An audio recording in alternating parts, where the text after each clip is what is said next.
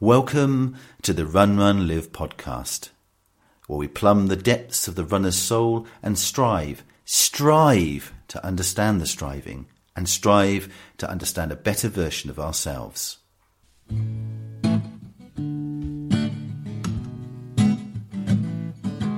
Ned, he was a terribly happy guy. And Ned, he ate a moldy pumpkin pie. And then he thought that he just couldn't die. So Ed, Ned, Fred, he's not dead. He laughed so hard that it made him cry. Well, my friends, here we are, late Friday afternoon, and time to publish another episode of the long running podcast series Run, Run, Live. A serial magazine series sponsored by Cialis and the History Channel about the trials and tribulations of yak farming on the northeastern permafrost. No? Okay. It's not sponsored by anyone except the neurotically charged neurons of my cranial sphere. And mostly we talk about distance running and endurance sports. And we talk to members of our community about their adventures and transformations and epiphanies. And at 25 words with four conjunctions, that, my friends, was a sentence that Vladimir Nabokov would be proud of. Just got back from running an hour and 45 minutes outside on the roads. That's two outside runs for the week. I'm killing it. My training is going good and bad. You know, on the good side, I'm, I'm getting the miles in. And on the bad side, my AFib, my afibrillation is, is really getting annoying. So let me explain. I'm not a doctor. I don't want to wear you guys down with this stuff. So I'm just going to dumb this down to my level. So if you look at your heart, it's like a big manual pump. It's got these four chambers to it, and each one of these chambers is, is it's like a turkey baster. You squeeze it, and it squirts blood out one side. You let it go, it reflates, and draws blood in the other side. There's a one-way valve on each side of on these chambers, just like a simple flap valve like you have in the back of your toilet. Open up your toilet sometime. Take a look. There's a flap valve in there. Just like in your heart. and leading into and out of these turkey basters are four big pipes. And these pipes return blood and carry blood away. And these are the pipes that get clogged up when you hear about people getting bypasses. So the thing is, in order to squeeze and release those turkey basters, your heart muscles contract and relax. And the trick is that they have to contract and release in the right sequence or the blood doesn't move around well. And that's all controlled by electrical signals. So what's going on in my AFib is that erroneous electrical signals are cascading down the sheathing material around these pipes and causing my heart muscles to get the turkey basters out of sync. And this is very common, especially in athletes and people my age, and this is called exercise induced AFib. And it only happens when I push hard and towards the end of my runs. And what it feels like is a loss of power. If I look at my heart rate monitor, it will read max. It'll be in the red all the way, slamming the dial, like I'm doing wind sprints. It's not really my heart beating too fast or at max. It's my heart reacting to these bogus electrical signals and doing the funky chicken. And that's reading as max now that I know what it is, I can trace it back a few years, but it only got noticeable in the last year or so, especially last summer when I was training. And in its current form, it's just sucking the joy out of my out of my running. Big joy suck, big fun suck. Uh, what I love about running is that point when you get warmed up and you're deep into a workout and you can push the gas pedal down and just transcend the workout.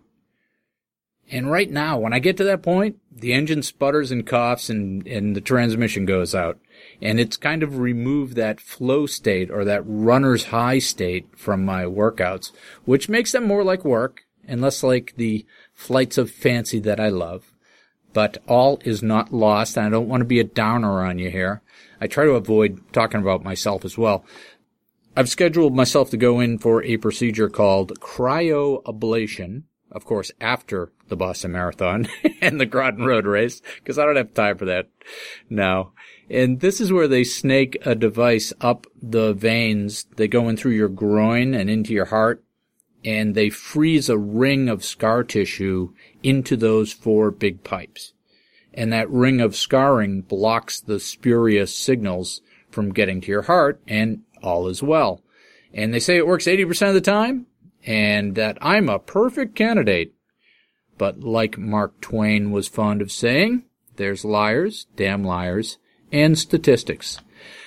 The other alternative is I could just learn how to run slow and short distances, but uh, I don't think I'm ready or wired for that. Well, let's face it, in the grand scheme of things, I'm a super fortunate, super blessed guy, and I've got nothing to complain about, and I really mean that. And besides, I've got you, right? And who's gonna hold off the zombie hordes if I have to take it easy? Today, on this show of shows, we have the continuing adventures of Wendy Nail, our old friend Wendy, who we talked to a few episodes back, maybe a year ago, two years ago, about barefoot running mostly. But this time around, we talked to her about her international adventures and how running is, is practiced and enjoyed all over the world. In the first article on running related topics, I'm going to share some insight on my experience training for the hills of the Boston Marathon. And in the second article on life lessons, I'm going to talk about how to deal with our hardwired negativity bias. Yeah. You know, folks, I'm not looking for you to give money to Squarespace or Dollar Shave Club or Audible, and I don't need any iTunes reviews, but I still do need help with my Team Hoyt campaign for the 2015 Boston Marathon. I don't have a problem asking for support because Rick and Dick have given more to our community and our sport than we could ever return. These guys have a statue in Hopkinton, for heaven's sakes. They're the real deal. Help me help them. Go to my CrowdRise page. It's in the show notes and on the Run Run Live website right there. Or I may have to let the zombie hordes eat you. On with the show. What's up? What's eating you? What can we do to help?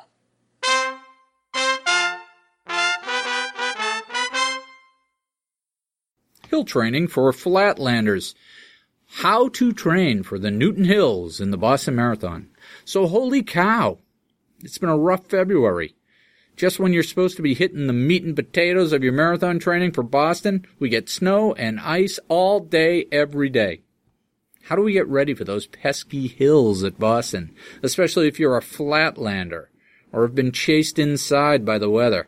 First, let me review how I usually would train for the hills at Boston, and then we'll move on into the extra credit of how to do so when you don't have access to any hills. Unless you've been living under a rock, you've heard of the Newton Hills on the Boston Marathon course.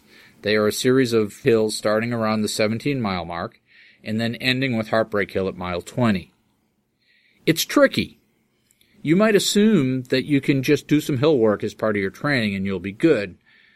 There are a couple of wild cards about the Boston Hills that makes them more difficult than they should be. If you went out to Newton and ran that four mile stretch of the course, you'd wonder what all the fuss is about. These aren't big hills. These aren't particularly long hills. Any fit runner could conquer them easily in a normal race. But this, my friends, is far from a normal race. This is the Boston Marathon, and it wants its pound of flesh. To be specific, it wants your flesh. There's two contributing factors that make these hills play bigger than their physical nature. The first factor is that they are preceded by 17 miles of rolling downhill, some of it quite steep. The second factor is where they fall in the race, right where most runners are at their lowest ebb, right where you tend to hit the wall. These two factors have brought low many a veteran marathoner over the years, present company included, You know, it plays out like this. You're running along at pace, having fun, high-fiving the kids, kissing the co-eds, and then you hit Newton Lower Falls and bam, a big hill. Whew, you think. My legs are a little tired. Then bam, bam, bam, more rolling hills. And the next thing you know, you're at the base of heartbreak and walking because your legs don't work anymore. So, training for the Boston Hills. Tip one, train well. This isn't a race for the poorly trained. If you try to half-ass your training, the course will eat you alive with that one-two punch of downhill followed by uphill. If you train with the appropriate quality and volume, you'll stand a much better chance of weathering both the downs and the ups, and maybe even have enough left over to race that flat, fast last 10k into the finish. Training for the Boston Hills tip number two. If you haven't, trained with high quality and high volume, hold back. Don't attack those first 17 miles. Hold back. Save your strength for when you need it. The early part of the course is downhill, so you feel great, but your legs are still working hard, absorbing the gravity of the hill, and it's shredding your quads whether you realize it or not. If you can negative split Boston, you will achieve Jedi Master proficiency level as a marathoner. Training for Boston Hills. Tip number three work some hill training into your schedule.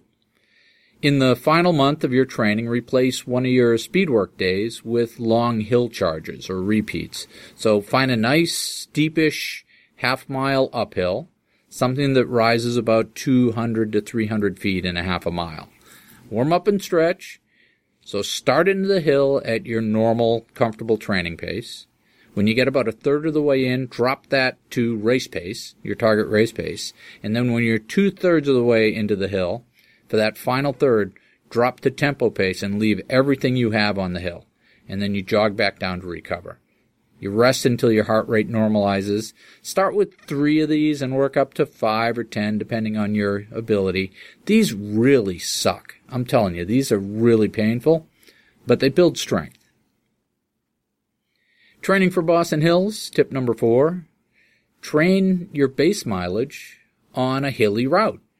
I see silly, misguided, or possibly lazy marathoners doing their long runs down on the rail trail where there are no hills. If you have a hilly race, do your base miles, your long runs, your base runs, your recovery runs, on routes that reflect the topography of your target race. My base home route is a five mile loop with about three to four hundred feet of gain loss. Burn in those hill mechanics in your basic training. Training for the Boston Hills, tip number five. Don't forget the downhills. Another great advantage of training on hilly loop courses is that you get used to the downhill form as well. If you want some extra insurance for the early downhills at Boston, do some downhill repeats on that same half mile hill you were doing your uphill repeats on. One way I work this in is by doing up and overs. So instead of turning around and jogging back down, find a hill that's basically a hump and keep going over the top and down the backside. This way you incorporate an uphill repeat and a downhill repeat into one repeat, and that's a good simulation for Boston. So you may ask, Chris, what if I live somewhere with no hills, like Kansas, or on an aircraft carrier, or in the dimensionless open void of my own existence? Well, you can still train hills. Training for the Boston Hills, tip number six, make mountains out of treadmills. One time, I was training for Boston, but that wasn't my A race. I had another race that I was terrified of that was a couple months after Boston that I was actually training for and that race was the Mount Washington Road Race.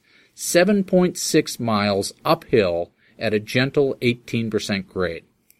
Now to train for that mountain, I set the treadmill at the highest incline it would go and just tried to keep up for an hour. I did this once a week, and it wasn't all running, but it was all uphill. When I got to Boston that year, I started to struggle in Newton, but when I got to the hills, I felt great. It was like having another gear. My legs were so well trained to run uphill. The hills in Newton became a rest break for me, allowing me to recover and then race well to the finish. I accidentally turned a weakness into a strength by bashing out those uphill treadmill sessions once a week in preparation for Mount Washington. But what about downhills? How do you train for downhills on a treadmill? Training for Boston hills. Tip number seven. Simulating downhills. So depending on the model, some treadmills actually have downhill incline settings, but most run-of-the-mill ha treadmills don't. If it's your treadmill, you might be able to engineer some some blocks to stick under the back of it to create a decline. Uh, the health clubs generally frown on this do-it-yourself downhill approach, though. When all else fails, and I have Coach Jeff from PRS Fit to thank for this nugget, look up isolated single leg squats on YouTube and work in a session of those once a week along with your core work. So these are the things that I've had success with over the years at Boston. And when I have failed, it's because I tried to shortcut my training and I went out too fast. So train well, my friends, and pat me on the head when you pass me on Heartbreak Hill. And now for today's featured interview.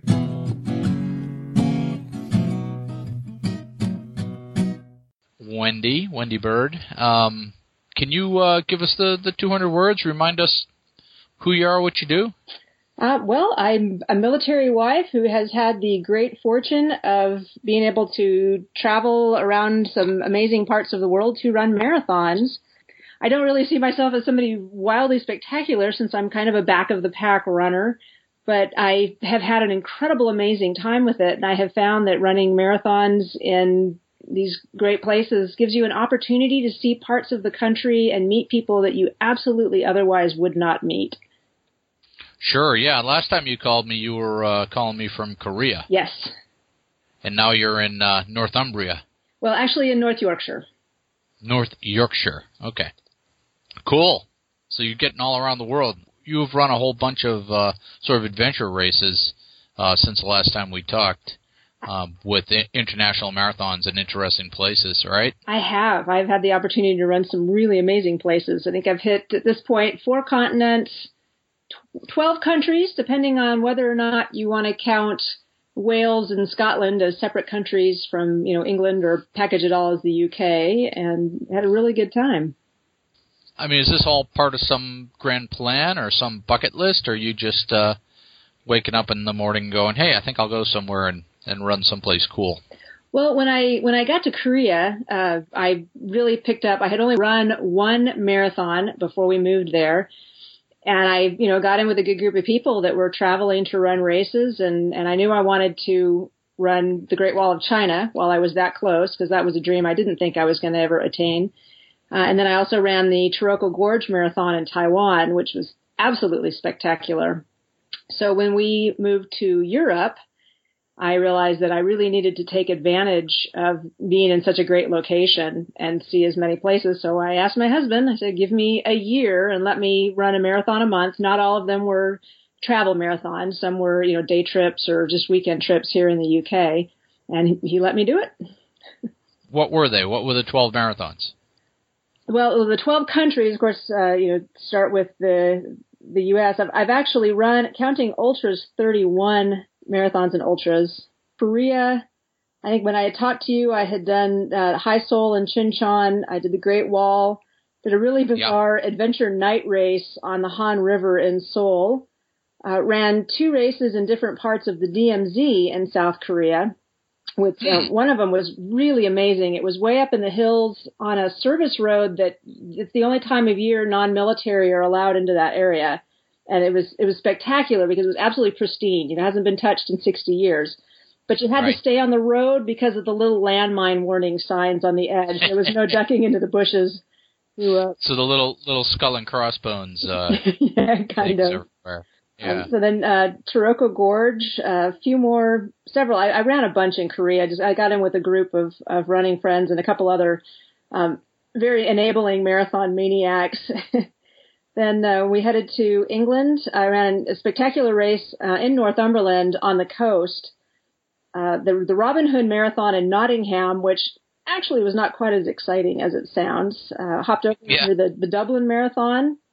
Um, went home for Christmas and ran Jacksonville Bank Marathon, which seems mundane, but I thought was great because it was my first time running a race with you know, a bunch of Americans and lots of marathon maniacs. Uh, went back to the Coastal Trail series in Sussex, down across the Seven Sisters, uh, which is kind of they're like the White Cliffs of Dover, except that they have stopped the erosion on the White Cliffs of Dover, so they're not all that white anymore. So most uh, more modern films, if they want to show those white cliffs, show the Seven Sisters.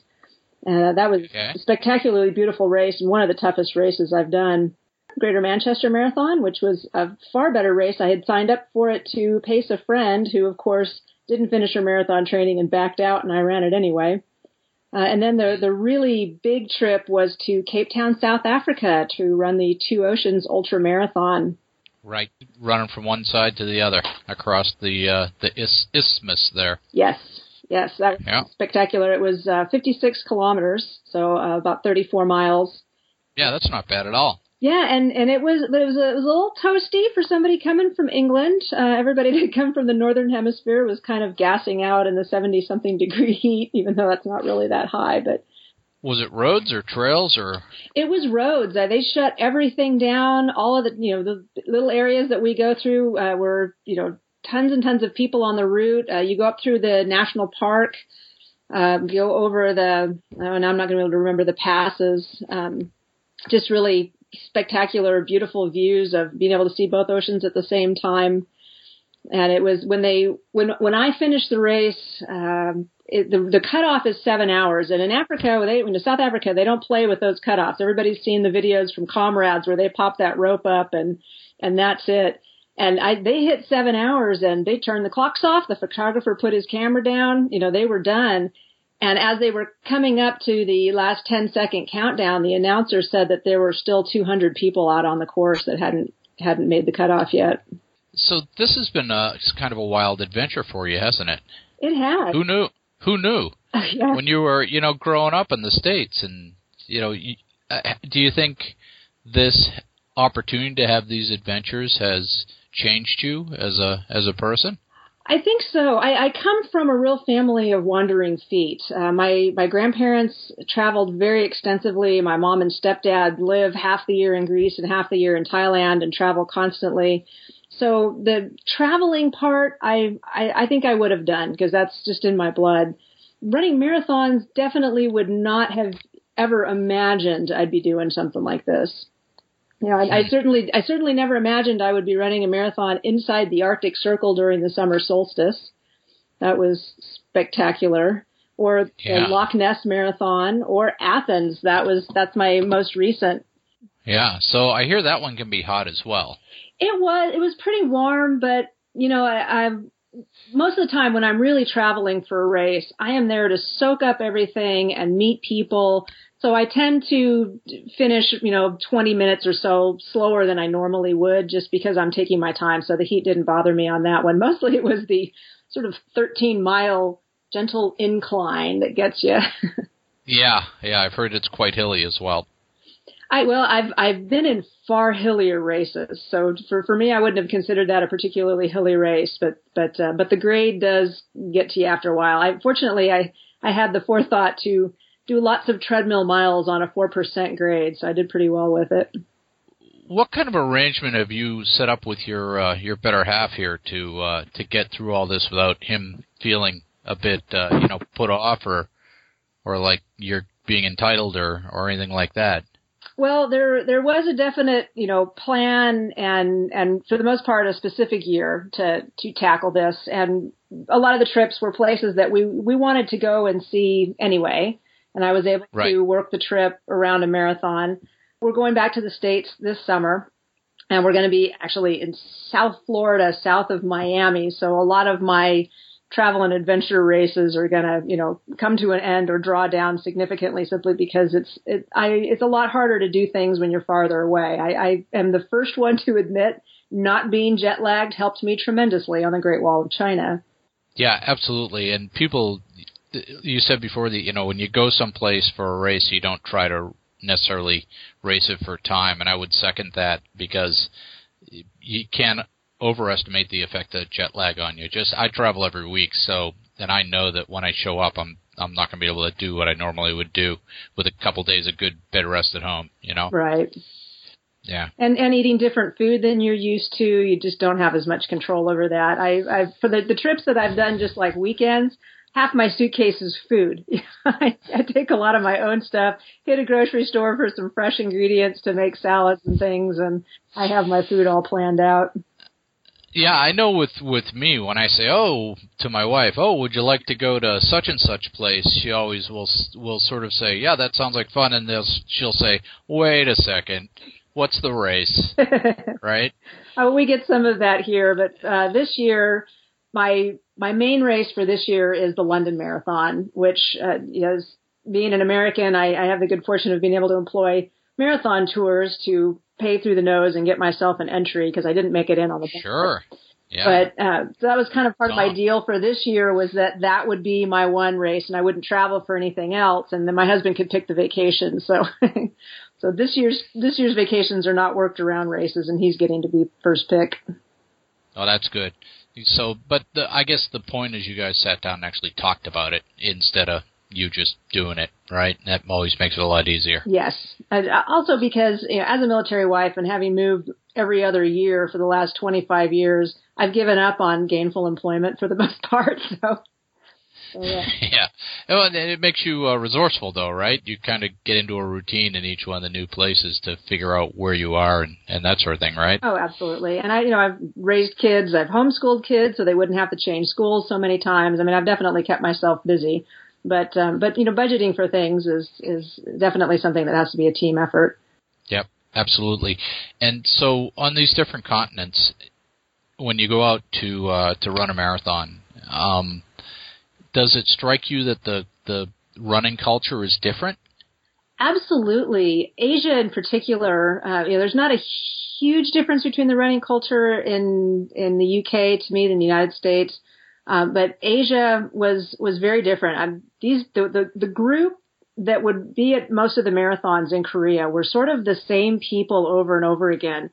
They're runners or they're not, but when they're runners, they're very dedicated. I mean, the 100 Marathon Club there was absolutely huge and they were running a lot of them ran marathons every weekend it was not something that terribly unusual to them So did the general populace look upon these people as sort of strange, uh, you know, the weirdos out there running? no they really didn't and i even you know i was doing a lot of barefoot running when we were in korea something that doesn't work out quite so well in the cold in england but I would, you know, in the United States, people would make, you know, weird comments or look at me strange or actually had an incident of someone, you know, calling the police because they thought I was running away from home and hadn't managed to grab my shoes. and, but in Korea, I would actually, even like little old ladies would, you know, give me a fist pump and say, you know, good job. I was really amazed. They're very, very into the fitness and, and running. And where I am in England, we're kind of in a funny pocket. Um, I live, in, you know, in, in North Yorkshire, Harrogate and York, and in these areas are, are pretty affluent. So there's lots and lots of runners. And every today out on the trail, I was doing a long run, and I, you know, I was passing some of the same people. It's about a six and a half mile loop, and there was a big group out there that were all, you know, going around in circles and dodging the walkers and the dogs and strollers. Yeah, when you talked about Korea, I think I can remember in the states uh, where I am, where it would be the same thing. You'd see the same people at all the the the more difficult races. Anyhow, you'd see the same people, right? Yeah, and, and with And the it- travel races, you do too. I've really gotten down to uh, I, I run into sort of the same people, particularly the uh, the group from the 1,000 or 100 Marathon Club in the UK. Uh, they travel to a lot of the same races to Dublin, to Malta, to you know these the, the ones that are within reasonable, you know, like one flight, short flight hopping distance from the UK, and it's it's, it's definitely a you know a tight group, and you just get to where oh hey you know how you doing since Windermere? Or you know whichever. Yes. So, I mean, if you had to balance sort of the the reason, the why behind all this for for yourself and this group of people, would it be the running, the travel, or the community? You know, how what's the what's the the balance on those? Uh, well, for me, you know, I always tell people honestly, I'm actually not that enamored with the physical action of getting out and running. Um, you know, it's it's a very efficient way to get the exercise I need, and it has has had amazing results for me and my health. I have rheumatoid arthritis, so keeping that in check is highly important to me. The marathon running is what brings it into the community. If I have a race that I'm training for and I've sunk money into registration and plane tickets and hotel, clearly, even if I don't feel like running today, I've got to stick to my training plan or it's just not going to be fun. And then once you sort of get, you know, the ball rolling with that, there's, you know, absolutely the community. I mean, runners are just so amazing. They're so positive and so supportive and you know, it just doesn't get any better than that. Is there a common thread throughout, you know, the different continents, the different cultures uh, among runners like that? The, you know, that shared sort of camaraderie that we've all become used to. I think so. I think it, you know, in all cases, it's it's people that are striving for something a little more. You know, they just they're not satisfied with just you know plunking in front of the TV every evening and you know whiling away a bunch of time. You know, they have goals and ambition and want to take care of themselves. And and with the you know with the travel it's it's definitely the travel. You know it's sort of like who would go to just go to Norway for a weekend? Well you've got a race to go to. Let's go to Norway for the weekend. I didn't get to spend a lot of time there or see a lot but I I saw a good bit and and loved it.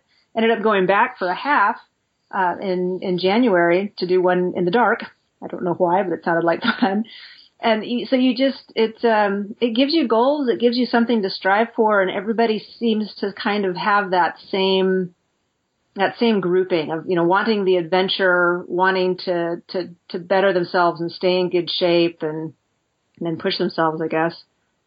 Yeah so it's self-selecting is what we're saying. I think so if you had to try to tease out cause and effect, it would be difficult to do because it's a self-selecting set of sort of overachievers and positive people. yeah, you definitely get some of the overachievers. I've I've met some tremendous overachievers through the Marathon Globetrotters group. Uh, one guy I met running the Wales Marathon. Boy, you want to talk about a hilly marathon. That one's brutal in Tenby, which is part of the long course weekend where they take a um, take the Ironman distance and do the swim one day, the cycle the next day, and the marathon the third day. And huh. he and his wife, I believe that was their 78th country. He's a lawyer from Texas. They're flying for weekends to different countries all over the world that really amazes me because I don't think I could do that. I think I'd be too worn out from the combination of travel and marathons. Yeah, you say that, and that's exactly it. Anybody you talk to, or I've talked to, and in my own experience, where you've got one of these, you know, marathon a month or, you know, 52 and 52, it the hardest thing always comes down to sort of travel burnout, right? Logistics, right? Just having to get Definitely. up and go somewhere and do the next one. Even though it's something you love, it's like, ah, oh, another one. Yeah, you. I, I definitely am feeling a little burnout after a, a year and a half of, of doing basically a marathon a month. It, it, you know, by the end, it was like, I got to go to Athens. well, yeah. When you and I talked before, you were doing all this barefoot stuff in Korea, and uh, one of my favorite comments over the years on uh, Facebook or Twitter, I can't remember what it was, but you were complaining about breaking your foot or something. And I said, "Have you tried barefoot running?" Be- because that was supposed to make you bulletproof, right? Well, you know, with anything, I mean, got today I'm running in my, you know, my ultra trail shoes and I what looked like fairly firm ground, put my foot down, and it turned out that it was half soft mud and half a great big rock. And I rolled my ankle hard and had to walk for a few minutes. So, you know, I, I don't care what you're doing. Nothing is bulletproof if you're out there. You know, even running on treadmills, you can get repetitive use injuries. Probably worse on treadmills because you're not changing angles and inclines. But um, I still yeah. am a huge fan of barefoot running. Can't wait to get back to it. It's not that cold where you are, is it? It's like freezing, right? It's like zero. Yeah, and I am a definite fair weather barefooter. I am not interested. I don't like running barefoot when it's mm, yeah, below the 50, below 50. Uh, yeah. Plus, the area we happen to be in is is quite rural, and I I like nice, smooth, clean pavement for my barefoot running. I running on gravel and trails barefoot doesn't really work for me. I know people yeah, do it, but not me. I know. I I could never get used to that either. You're always running like it's like ow, ow, ow, ow, ow, ow, and it's like this isn't fun. No, but Yeah. it does. It does definitely. Uh, it's a good training tool because it, it changes your form a lot and and uh, teaches you to step pretty lightly. That was, I think, what I learned best from it. I, it really cleaned my form up, and I've stuck with that. Right, and it, it teaches you to feel the ground. You know, instead of planting your foot, you're feeling the ground, Yes. and it and like you said, clean up your form. And the other thing is, I I learned a lot just uh you know the different kind of shoes that are available. So, for instance, my dress shoes now, I, I actually have barefoot dress shoes. Oh, cool. uh, because I know, I know, right? And I'm I'm like an executive too, but they look like actual dress shoes, but they have the um, the wider toe box like an Ultra would have, right? Yeah. So sort of foot shaped. So they're, they're like foot shaped, and they don't have a heel. Um, so it's it, I find when I do a lot of walking in airports and you know or trade shows or whatever, it, it really helps your foot because it allows your foot to spread out and actually grab onto stuff, and it keeps you from slamming your foot down, Yes. which is what you end up doing when you're in a city environment or an airport. You tend to slam your foot down, right? I'm really bad about actually walking because I I march. I land on my heels, so I I land, exactly. had to really change how I walked more so than how I ran. Exactly, and that's what I like about these shoes. They keep you from doing that marching thing, you know, where you're levering off the heel. I So, I did see a barefoot runner uh, in uh, Two Oceans in Cape Town. Yeah, Yeah. on the road. Must have been pretty hot on the feet there. I'm. It might have been. It might have been towards the end. I. I. What this is something that I learned running the races that I did barefoot is you you tend to seek out shade and the painted lines down the road much cooler than the asphalt. Right? Yeah. Yeah. So what are your what are your plans now? Are you gonna give all this up and go back to a sedentary uh, home life? well, definitely not ever going to go back to being sedentary. I, I like how I feel too much when I'm active. Uh, I have the London Marathon coming up in April. Uh, and then my mom was is coming to visit in May, and she says, "Are you going to run a marathon where I'm there?" Right? She's she's just completely hooked on being a marathon spectator. She thinks it's the most fun Hmm. ever. So I you know, hit the internet, and uh, I'm going to be running the Walled City Marathon in Derry or London Derry in Northern Ireland. So I'll pick up another country for the uh, All right. Globetrotters. And uh, so I have that one, I think it's May 31st, right at the end of May. And then I probably will do, I think I'm doing the half at Disney in January with a charity group. Uh, but between now and then, I, I kind of don't want to commit to too much because we're, when we move, things just get scrambled and, you know, getting everybody settled in school and whatnot. And I'm myself looking at going back to school and actually having a real career. So I don't want to set myself up for failures until I, you know, kind of get adjusted again. I'm also thinking when we get to South Florida, I'd like to look into kayaking, paddle boarding. Yeah. There's there's so many things out there that you don't have to stay exclusively a runner your whole life. You know, even if I even if I never ran another marathon, which I don't think will happen, I definitely have many races in the states I very much want to run. But you know, if I didn't, I, I've already run over 30 and it's been absolutely amazing. And not running another marathon doesn't take anything away from those. There's a lot of races now, right? And uh, you start to branch out, you'll find there's a lot of good trail races and and other stuff like that. Maybe you can become a triathlete, right? There's a lot of water down there in South Florida. Not not I- a fan of cycling, so I don't know that that's going to happen. Yeah, well, okay. You'd be a biathlete. there we go. Yeah. So I think that's right though. As you it, you branch out, you learn things. Then if you do come back to the the marathon, it's it's more fun, right? Because you're coming back by choice, not because it's some sort of habit that you can't break. exactly. All right. Well, I'll let you uh, get on with your night, your evening, your Saturday evening here, Yes. and uh, look me up when you get back in the states. All right. I will, absolutely. Thank you. It's great talking to you. All right. All right. Cheers. Cheers. The cumulative knowledge of our tribe creates a foundation upon which we can stand to shout at the void.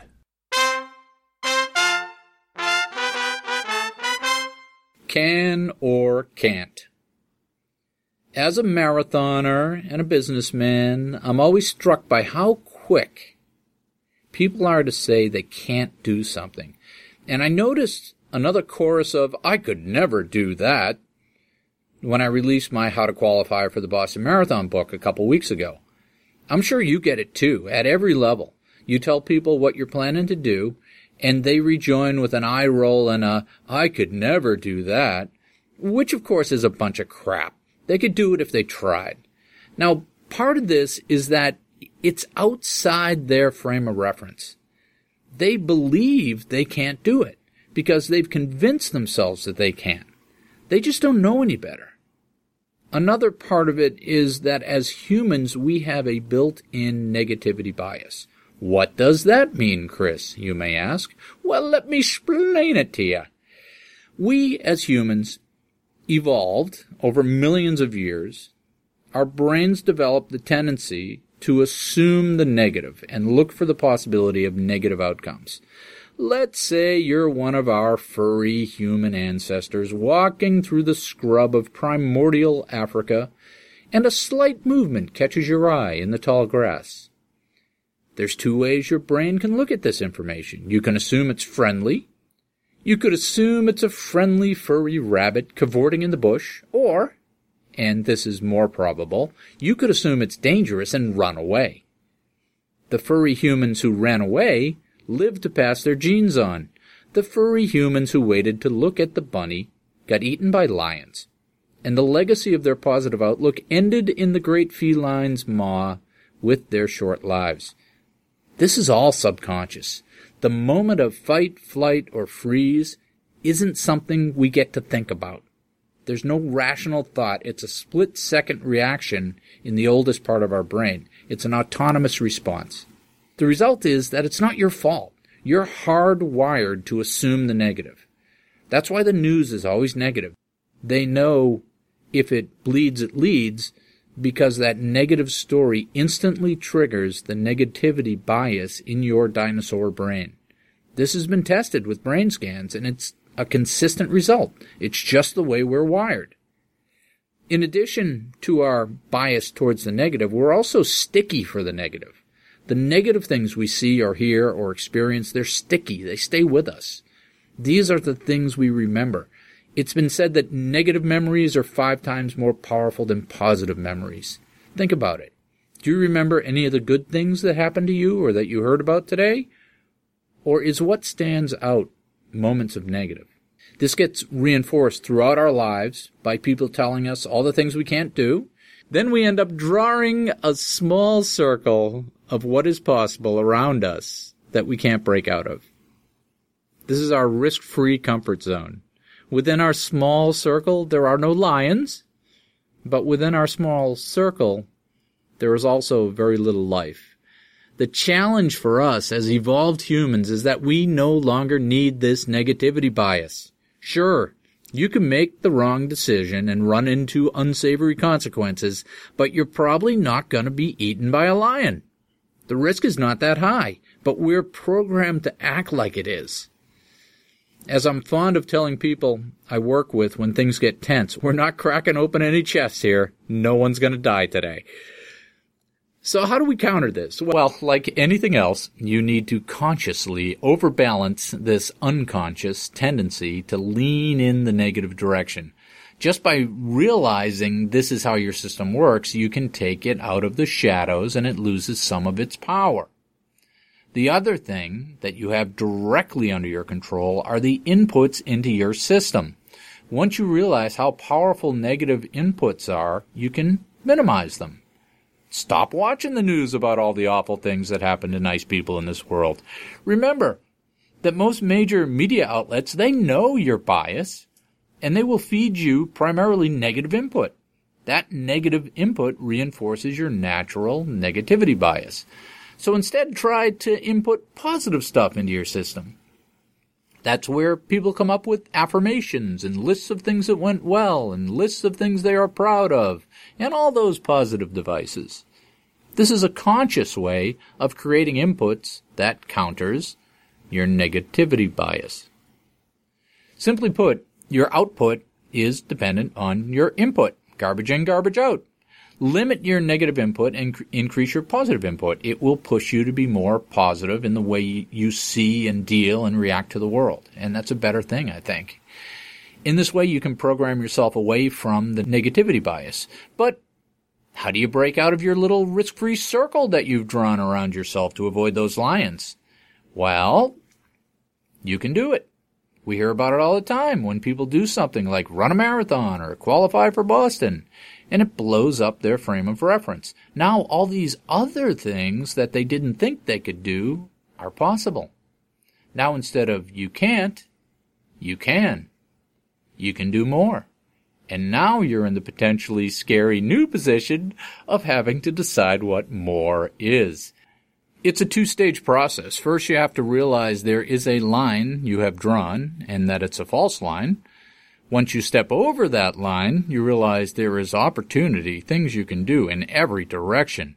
That's the second step where you have broken out, but now have to figure out which way to run.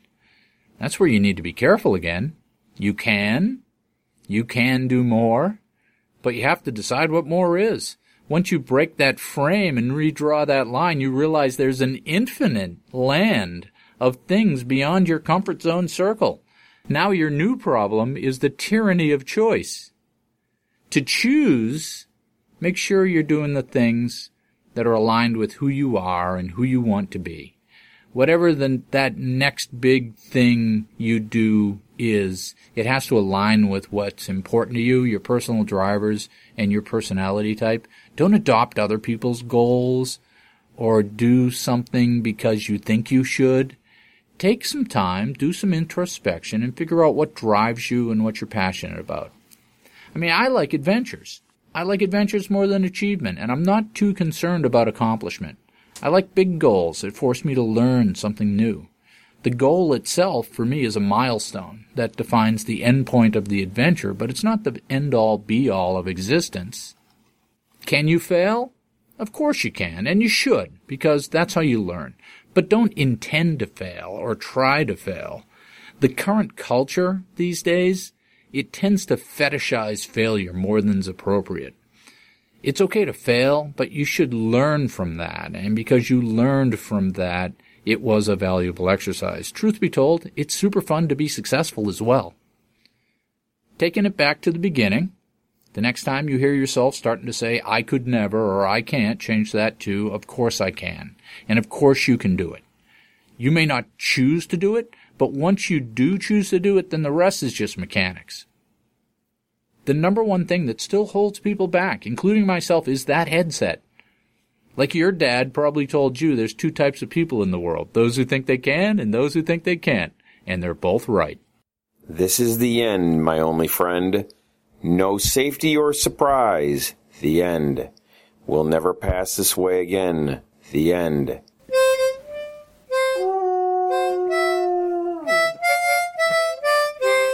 That was a good one, bud. Well, well, my compañeros. Another Run Run Live podcast, driven to the ground, roped and put in the pen with the rest of the free range steers, episode 4 307, done and dusted. So I found out that my sister is listening to the podcast, which honestly kind of freaked me out. I've always told you this, that this avatar, the person talking to you, is just one of the me's out there. but hey, since you're listening, it must be weird for you to listen to me and hear dad's voice come out of me every so often, right? I hear it. You must hear it too. And remember, Russell kids are the smartest and the best at everything, right?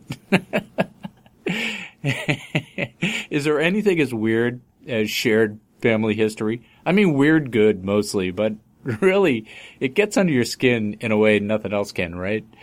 Uh, also, this week I had a, another weird interaction with one of the guys I work with. So on that side, on the work side, I also keep a nice tall wall between this stuff, this avatar, and the work avatar. But I was so brimming with pride last week that I told him about the new book that I had released. And I gave him a copy with the understanding that he wouldn't spread it around. Because the last thing I need is to be in a business situation and have someone say, but Chris, you had time to write a book. Anyhow, this gentleman is a creative, so I like to talk to him about this sort of things. And he sends me back an email that says, and I quote, all I can say is, wow, what a great book, Chris. I, who never run or jog anywhere, salute you. There's a couple of exclamation points in there.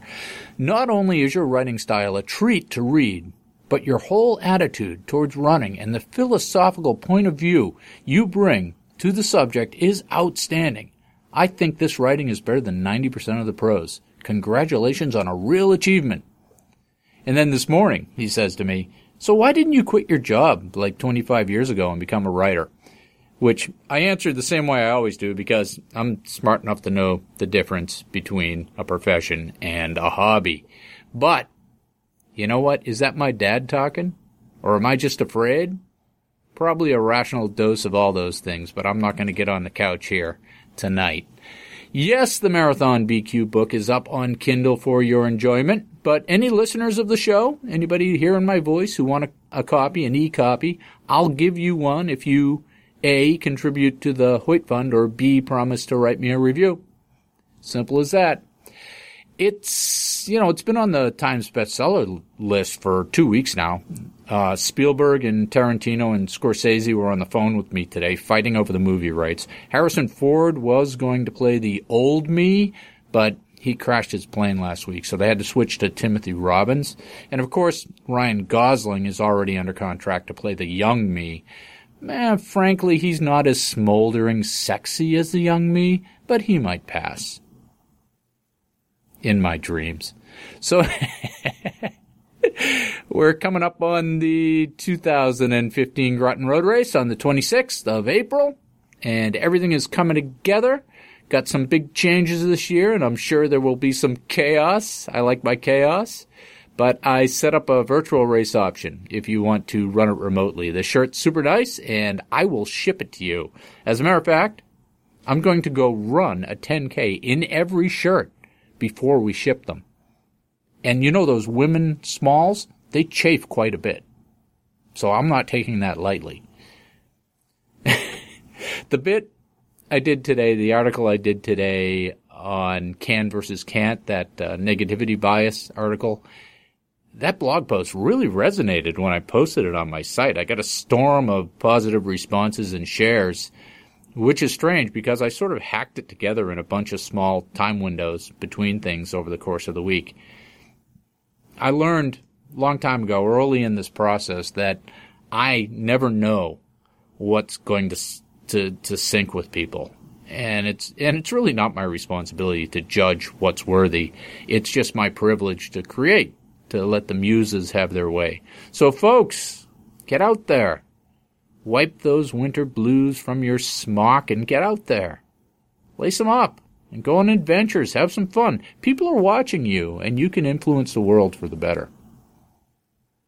As you are pursuing your adventures and good works, I'll be there too, and I'll see you out there. And then he thought that he just couldn't die. So Ned, he laughed so hard it made him cry. and then we end up drawing. there's that word I can't say. And then we dr- end up drawing, draw.